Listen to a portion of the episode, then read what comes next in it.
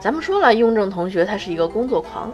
那么，作为一个工作狂，雍正同学有没有一些业余爱好呢？其实也是有的。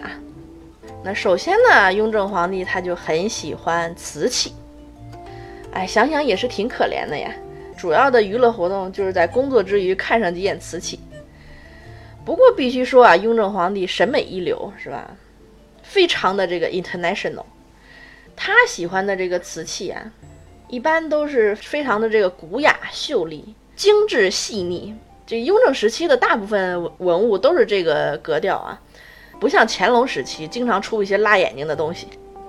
那也正是因为雍正很爱瓷器，所以雍正时期的这个官窑瓷器啊，一不小心就成了整个清朝艺术最高峰的代表。嗯，还有呢，就是雍正还喜欢喝酒，而且他特别喜欢喝那个宁夏产的一种羊羔酒。有一年，雍正还给这个年羹尧发密令，里边就说这个宫里边啊，这个羊羔酒没有了，你呀秘密给我弄来点，就百来瓶就行了，不用太多。我喝完了，我再告诉你再弄。你看俗话说得好，何以解忧，唯有杜康，是吧？这个雍正天天工作压力这么大，嗯，喝点酒解压也正常。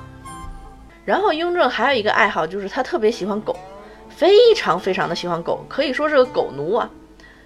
让太监在内宫养了很多狗。然后呢，雍正还给这些狗都起了名字。其中有两条狗啊，就他特别喜欢的，有一条叫造化狗，还有一条叫百福狗。这雍正还亲自给这两条狗设计衣服，而且咱说了，雍正是个有品位的人，是吧？他设计的衣服啊，非常的与众不同，而且两条狗都不一样。这给造化狗设计的那个是一个老虎造型的一个套头衫，而且开始做的时候就跟咱们那个帽 T 似的，就上面就是一个帽兜。然后雍正就觉得这个造化狗啊，穿上之后那耳朵啊，还得窝在衣服里边，很不舒服。于是呢，又让人在那个帽子上啊加了两个耳朵，这脑补一下这个形象啊，就是放到现在应该也是很萌很萌的，拿出来卖肯定是一爆款。然后雍正给百福狗设计的那个呢，是一个麒麟造型的，也是一套头衫。然后最开始设计的造型呢，做出来雍正还不太满意，又把那个套头衫上啊装了眼睛、舌头，所以那个百福狗穿上那衣服之后，就看起来就完全是一个麒麟。想想也是很萌的啊。那除了衣服呢，雍正还亲自给狗啊做这个狗笼啊、狗窝啊、狗垫啊之类的东西。这显然啊，这狗狗啊就是雍正的心头肉啊。然后你看这个有其主必有其狗，是不是？雍正这么喜欢给狗 cosplay，他自己也是一个 cosplay 的一大爱好者呀。咱前面说了，雍正因为这个特别喜欢工作，没时间出去旅游，是吧？清朝的皇帝都喜欢下江南，只有雍正，他做皇帝的十三年里边，不光没去过江南，简直连京城都没出去过。可是他没时间出去旅游，不代表他不想旅游啊。哎，他就在心里面幻想旅游，然后就在紫禁城里啊，雍正就穿上各种各样的服装啊，就扮演各种职业和场景啊，反正除了皇上他什么都演，然后让画师画下来，就当去旅游了。这雍正要是在今天，那就是一 PS 达人呀，天天朋友圈里面晒假照片是吧？从这个现今保存的这个画像里面看啊，雍正至少扮演过这个喇嘛，这个射大雕的英雄。还有采菊东篱下的这个陶渊明，还有这个穿着汉服啊、戴着纱帽在石壁上题诗的这个苏东坡，然后还有去王母娘娘蟠桃园里偷桃的这个东方朔，还有这个烤火读书的汉人地主啊，当小官的这个汉人官吏，松间抚琴的隐士，还有这个戴着草帽拿着蒲扇打盹儿的这个农夫。然后还有穿着破破烂烂的这个拿着僧杖的这个苦行僧，啊，还扮演过独钓寒江雪的渔翁，甚至还有拿着拂尘在悬崖边上跟这个蛟龙搏斗的道士。哎，反正他什么都演，汉服、蒙古服、这藏服，他什么都穿，演的特别过瘾。而且雍正这个人还特别西式啊，他不光是穿中国服装，他还穿着那个西式的服装。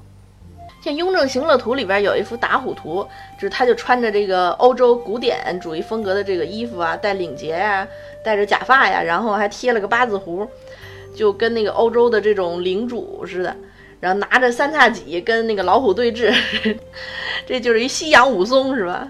这雍正可以说是中国第一个穿西装的皇帝。这雍正是很喜欢那些个洋玩意儿的，就他的衣帽间里面除了龙袍，还囤了很多这个假发呀、洋装呀、什么。呃，钟表呀、温度计啊、望远镜啊之类的，就各种各样的西洋玩意儿。而且雍正那个时候因为工作量太大，整天对着奏折是吧？用眼过度，所以人到中年就视力就已经很差了。所以他还练上了一个西洋玩意儿，就是眼镜。而且雍正作为一个审美达人，他的眼镜可是不能马虎的。他对眼镜的这个设计呀。这个定制的材料啊，还有款式啊，都有非常严格的要求，就连眼镜盒都是他亲自督办的，要做成那种寿字锦盒，上面还得刻寿桃。然后这个眼镜啊，还不能乱配，是吧？穿搭也是有讲究的，不同的衣服配不同的眼镜，只有一副眼镜怎么够呢？雍正下令每个时辰得准备两副眼镜，一共凑成二十四副。而且根据不完全统计，造办处给雍正皇帝专门制作的各种眼镜达到了三十五副，这个真实数字只会比这个更多。像是什么水晶的、茶晶的、墨晶的、玻璃的，就光镜片就分成很多种材质了，再配上不同造型的镜框，是不是？想想，可能三十五副都不够他搭配的。你看这些现代的白富美小姐姐，是吧？口红永远买不完，这个衣柜里总是缺件衣服。对雍正来说，就是永远少那么一件最新款的眼镜。那有了新款的眼镜，雍正加班就更有精神了。于是离他这个过劳死就更近了一步了。他整个家族这个长寿基因也没挽救得了他整天熬夜辛苦带来的损耗。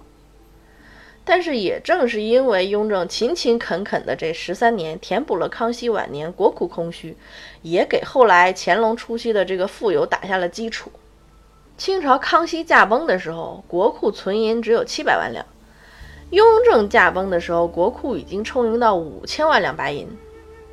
你看乾隆整天嘚嘚瑟瑟的到处溜达，靠的都是他老爹给他留下的大笔遗产呀。这个用雍正提过的一副对联来形容他自己，可以说是俯仰无愧天地，褒贬自有春秋。好啦，咱们今天先聊这么多吧。随便一说，感谢您的关注和收听，咱们下期再见。